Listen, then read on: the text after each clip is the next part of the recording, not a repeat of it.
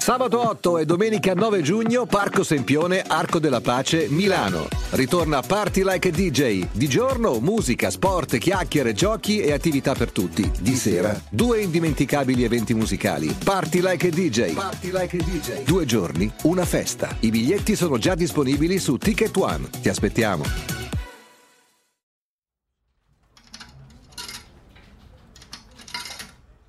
Hai un euro? Aspetta, che mi sa che la macchinetta mi ha mangiato, mangiato, tutto. Certo che se si potesse pagare tutto con la carta, sì. poi con il cashback e magari tra poco con il bitcoin, forse. Ecco, sì, forse. Intanto tieni, ecco qua, 50 centesimi, però dammi il resto.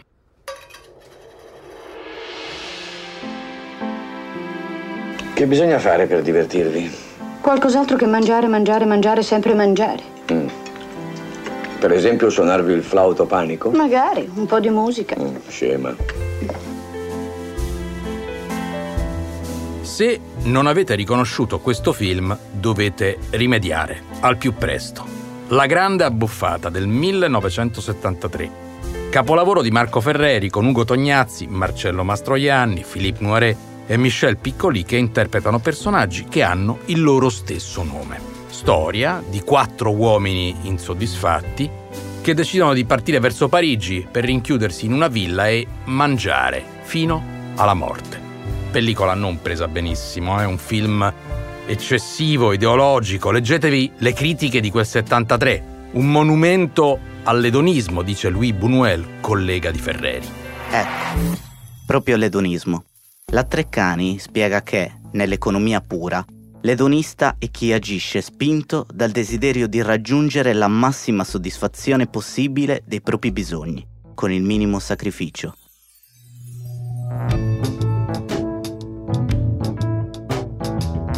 Questa è la versione di Greco e io sono Gerardo Greco. Con Luca Piras oggi vi racconteremo di edonismo e di abbuffate. Insomma, se volete di soldi facili, ma ovviamente solo in apparenza. Vi racconteremo di un universo che esiste da più di dieci anni, che si nutre di un fascino immateriale e di una speranza materialista, piccolo viaggio amatoriale nel mondo del Bitcoin.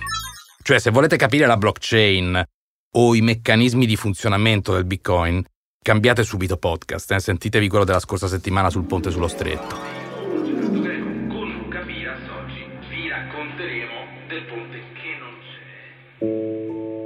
Se invece volete sapere qual era la filosofia della criptomoneta e che cosa è diventata adesso, allora dateci 20 minuti e capirete anche se vi conviene investirci in Bitcoin. Intanto, definizione da manuale. Il Bitcoin è una moneta virtuale che si scambia su una piattaforma blockchain e che vive in un portafoglio ideale e non in un conto corrente. Le quantità di bitcoin in circolazione dipendono da regole automatiche di generazione della moneta. Se volete banalizzare ancora, potrebbe voler dire soldi facili, senza impegno, un'utopia perfetta, quattrini virtuali pronti all'uso. Beh, capirete che non è così. Lei preferisce i soldi virtuali o i soldi cash? Guardi, a me l'importante è che mi pagano. La storia del Bitcoin secondo la maggior parte delle fonti, inizia il 3 gennaio 2009, poi anche le fonti sono approssimative. Perché il dominio bitcoin.org in realtà viene registrato quattro mesi prima, il 18 agosto 2008, senza clamore. È la prima pietra, posata in silenzio in una calda estate di 13 anni fa. Ora, il 3 gennaio dell'anno dopo è di sabato. Siamo tutti distratti, ancora a smaltire il cenone. Alle 18.18 18 si compie la creazione, il Genesis Block. L'atto costitutivo. Si chiama così per dare subito l'idea, come nella Genesi biblica, in principio fu il cielo e la terra. Molto più prosaicamente, qui si tratta dei primi 50 bitcoin creati ufficialmente. 50 monete digitali che in quel momento, alle 18.18 18 del 3 gennaio 2009, hanno valore zero. Sono un gioco, come se fossero del Monopoli, un Monopoli virtuale, digitale e libertario, particolare non indifferente. L'idea secondo le scritture profane del mondo del Bitcoin, è di tal Satoshi Nakamoto, in teoria l'inventore della valuta, il Mario Draghi di questa moneta non monetaria. Vedremo tra poco di chi si tratta o meglio di chi non si tratta. So first one, in your opinion, who is Satoshi Nakamoto? Um, I don't uh, really don't know, and I mean. Satoshi in giapponese vuol dire colui che vede lontano, il saggio. Nakamoto invece, più o meno, ha l'origine delle cose. Mettete insieme e viene colui che vede lontano ed è all'inizio di tutto. E già qui dovremmo cominciare a capire. Ecco fin dove vede il saggio? Satoshi, o chi per lui, si inventa un software che consiste in un generatore per la creazione di 21 milioni di bitcoin entro il 2040.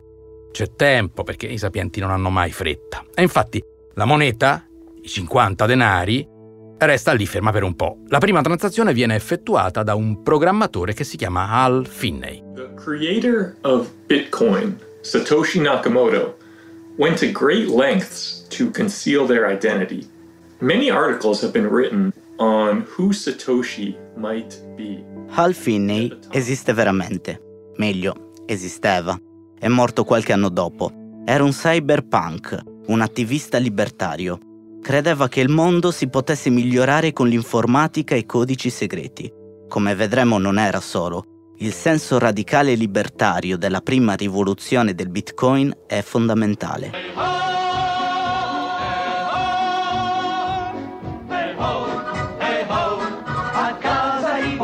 Ora, applicando l'equazione che considera il costo dell'elettricità necessaria per far funzionare i computer che generano bitcoin, anziché li estraggono, il termine tecnico è questo, come se fosse un lavoro da miniera, il valore in questo momento fondativo poteva essere più o meno di un dollaro per un bitcoin 3. Attenzione al dato dell'energia elettrica, al costo di questa zecca fatta in casa perché è fondamentale, aumenta in continuazione ed è il tallone d'Achille della moneta che ci doveva liberare dai banchieri centrali, secondo la tradizione punk e libertaria, appunto. Satoshi già allora è un indirizzo mail. Si trova su Google in tre secondi. satoshin-gmx.com. Potete ancora scrivergli, ma non vi risponderà. Infatti, l'identità del creatore della moneta virtuale più famosa al mondo è il vero mistero. Interesting question. I'll have to say Bitcoin is backed by some impressive Secondo Robert Schiller, premio Nobel per l'economia nel 2013, il successo del Bitcoin deriva soprattutto da qui, dal segreto che aleggia su Nakamoto. Dietro ad ogni successo c'è una storia misterica, ci sono gli iniziati, i sacerdoti, gli adepti. Se poi la storia riguarda un conio digitale, ci sono anche i forum, migliaia, tutti vagamente complottisti e tutti con la fissa di capire chi sia questo Satoshi. Le ipotesi che circolano in rete sono tante quanto improbabili. Noi vi raccontiamo le due più accreditate. What it does is it takes that, that trusted third party function and it automates it. It puts it into an open ledger that is put online gli autori di Banking on Bitcoin, documentario Netflix, sostengono che Satoshi sia stato un membro dei cyberpunk, radici dirette nel movimento punk degli anni Ottanta. Yeah, can it possibly be true? It's a worry, isn't it? That the rest of the world's media is doing such a bad job. Attivisti libertari che sostengono l'uso intensivo della crittografia informatica, decifrabile solo da chi ha conoscenza di codici, come mezzo per attuare un cambiamento sociopolitico. Se volete un esempio di attivismo di questo genere, beh, Julian Assange, quello di Wikileaks, è il più famoso. La vedete l'ombra del complotto? A questo punto abbiamo un pugno di cyberpunk indiziati, dietro ai quali si c'era il saggio al centro di tutte le cose, appunto Satoshi Nakamoto.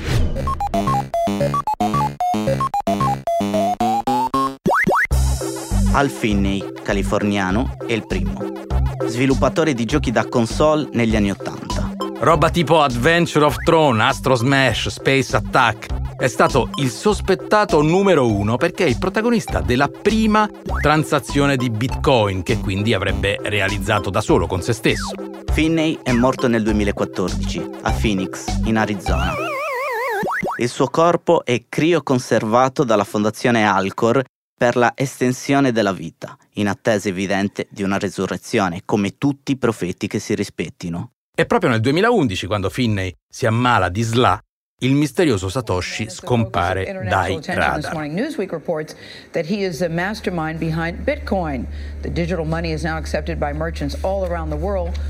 Altro particolare, Dorian Nakamoto, l'informatico che per un breve periodo è stato sospettato dai media americani di essere il vero Satoshi, viveva in un sobborgo di Los Angeles a 3 km di distanza da Finney. Coincidenza, dite voi?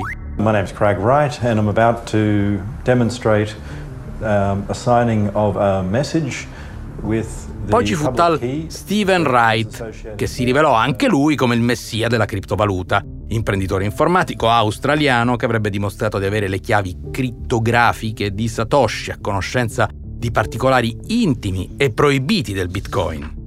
Poi qualcuno ha incrociato post online e fusi orari per scoprire che Nakamoto dovrebbe essere residente negli Stati Uniti o al massimo in alcune zone dell'America centrale, niente Australia, e anche lui allora è scomparso inabissato. Nel 2012 si presentò un giapponese di 37 anni, reclamando l'identità di Nakamoto. Poi però la terminologia britannica utilizzata da Nakamoto nel codice dei suoi software lascia intendere che il padre del Bitcoin debba essere originario del Commonwealth, niente Giappone. Il mistero, il motore che spinge il successo del Bitcoin, resta incorrotto fascino recondito del Bitcoin sta nel fatto di poter avere una moneta mh, mm, che non passi tramite una banca centrale. Certo, non sono i segreti iniziatici l'unico motivo del successo. Emilio Barucci, che abbiamo chiamato e che sentite, insegna finanza matematica al Politecnico di Milano. Sembrerà strano, ma la possibilità di stampare moneta tramite una blockchain, tramite un'attività che è quella del mining di soggetti privati e quindi gli individui che possono scambiarsi una moneta che non sono i dollari e l'euro e che non dipendono da qualcuno che è una banca centrale è la, la cosa particolare del bitcoin che la rende molto affascinante soprattutto per un mondo come dire possiamo dire alternativo in modo improprio ma insomma un mondo che vuole fare a meno delle istituzioni ecco il bitcoin dà la sensazione di poter avere una moneta senza un'istituzione come la banca centrale che la stampa.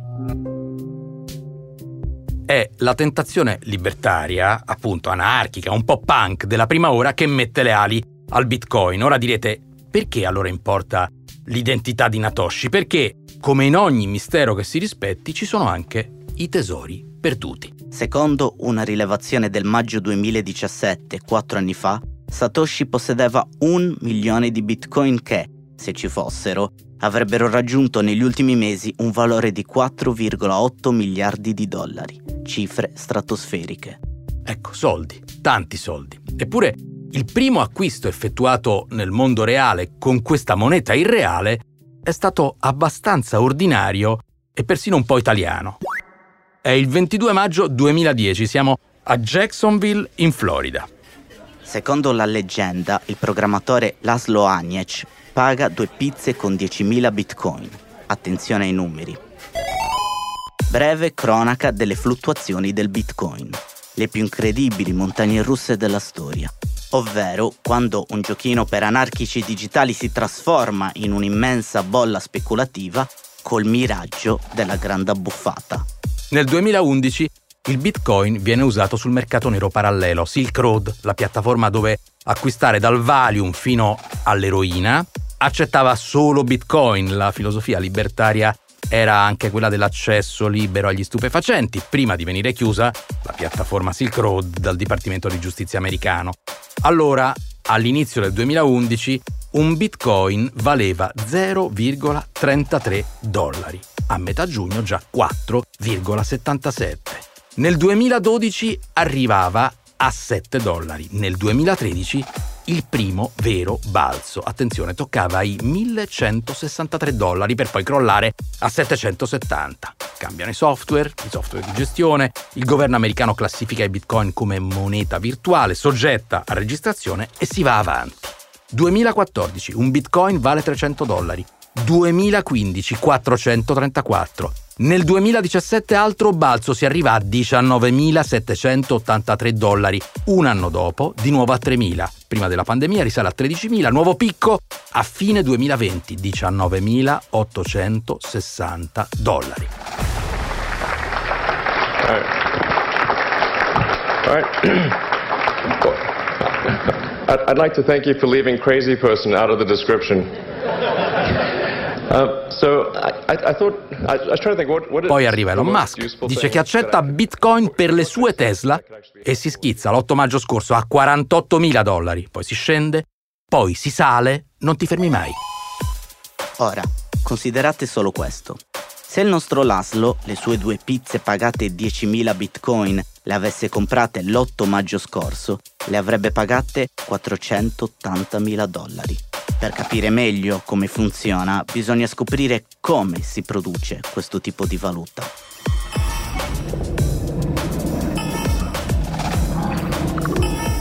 Processo faticoso che avviene in una specie di miniera digitale ad altissimo consumo. L'estrazione di Bitcoin a livello mondiale brucia una quantità di energia elettrica pari al fabbisogno dell'intera Argentina. Il problema è che bisogna risolvere calcoli complicatissimi, sempre più complicati, che richiedono computer potentissimi costruiti su misura, decine di processori che devono essere raffreddati in continuazione, avidi di energia. Elon Musk, sempre lui patron di Tesla, è la seconda volta che lo sentite, ha due fisse, quella di portare l'uomo su Marte e quella di girare con Bitcoin in tasca, tanto da aver accettato appunto il pagamento delle sue auto con moneta virtuale e di averne portata una nello spazio. Per accorgersi abbastanza presto che Marte è lontano e che il Bitcoin inquina, poco compatibile in via di principio con il più grande venditore di macchine elettriche al mondo. E così, naturalmente su Twitter, Musk annuncia che il Bitcoin non va e la moneta virtuale crolla. Poi però sostiene che è sempre meglio della valuta tradizionale e il Bitcoin risale.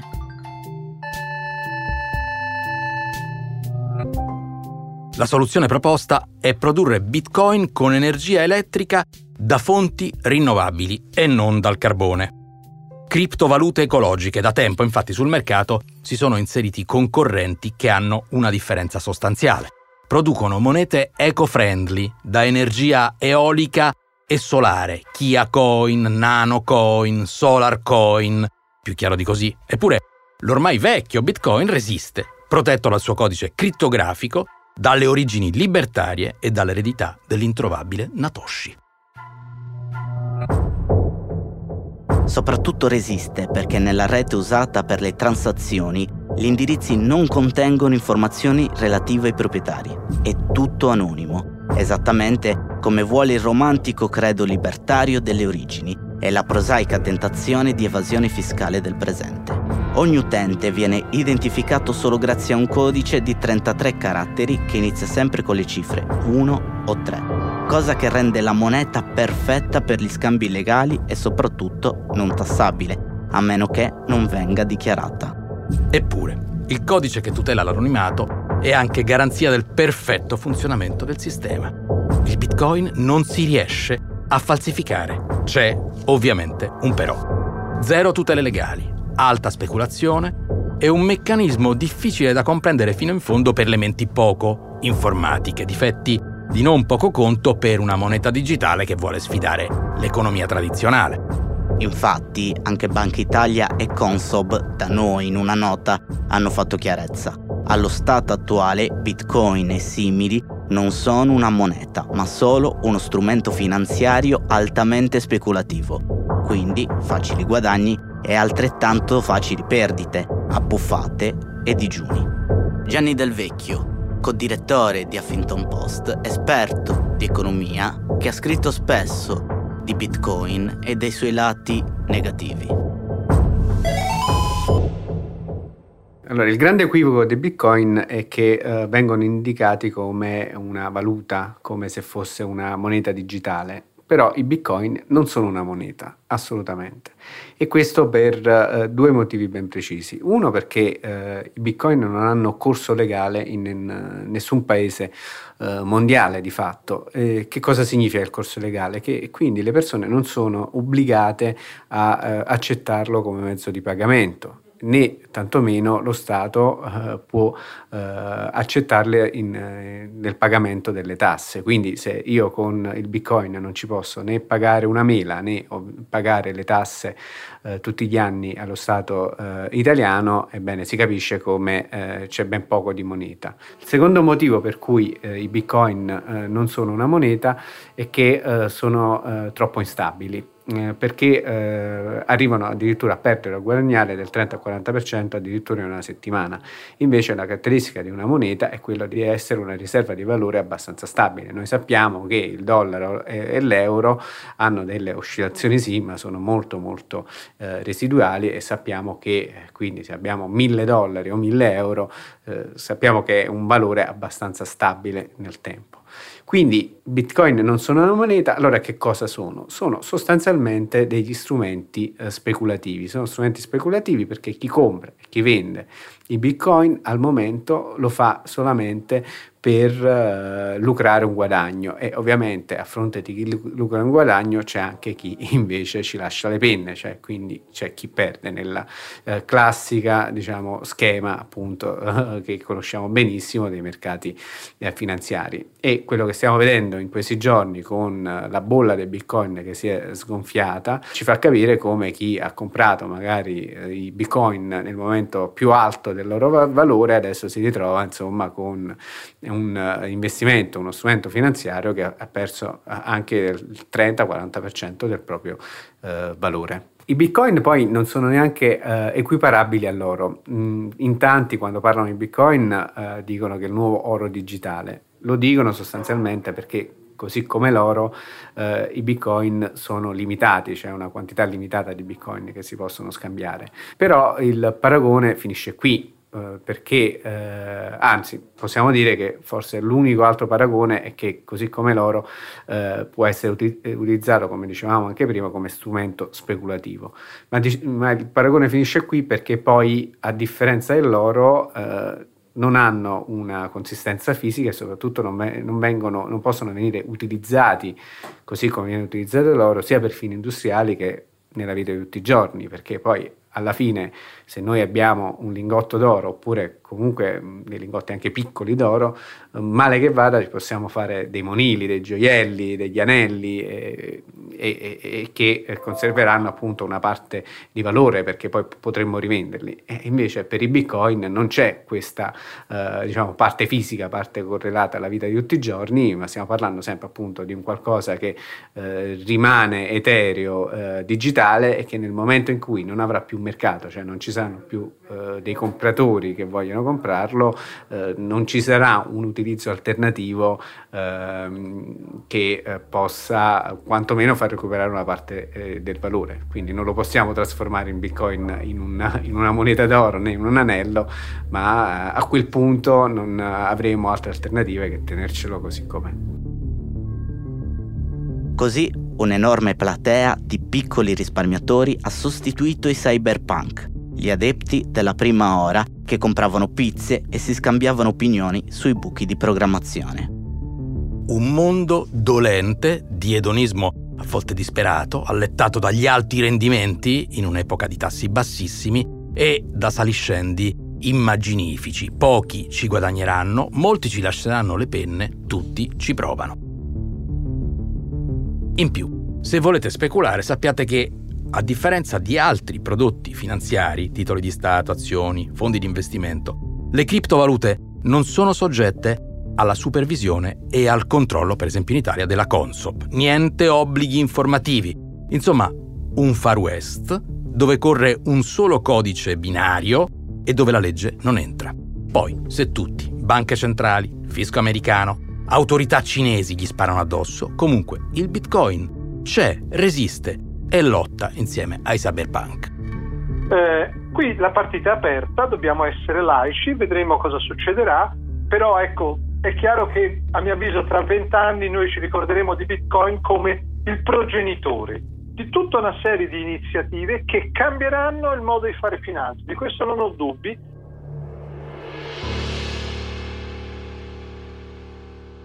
Un'ultima cosa. Non abbiamo scoperto nel mentre la vera identità di Natoshi. Sappiamo però che il suo patrimonio in bitcoin, quotazioni alla mano, ammonta a circa 5 miliardi di dollari. Nessun tesoro nascosto ha mai avuto un valore così alto al mondo. Se fosse vero, chi trova questo tesoro cambia il mercato e si fa la buffata. E se non è vero, restano le due pizze dell'inizio della storia. Potrei diventare miliardario in un mese, preparando questo piatto per gli altri. E invece gli altri non sapranno mai quello che perdono.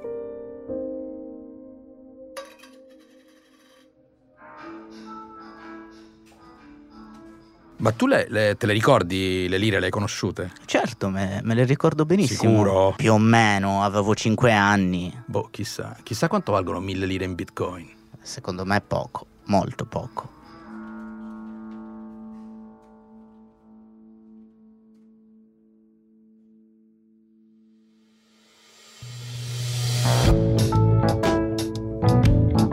La versione di Greco è un podcast Jedi Visual per Huffington Post. Scritto e letto da Gerardo Greco con Luca Piras. Coordinamento editoriale di Anna Silvia Zippel. Musiche, sound design e montaggio Stefano Giungato, Gipo Gurrado, Indie Hub Studio.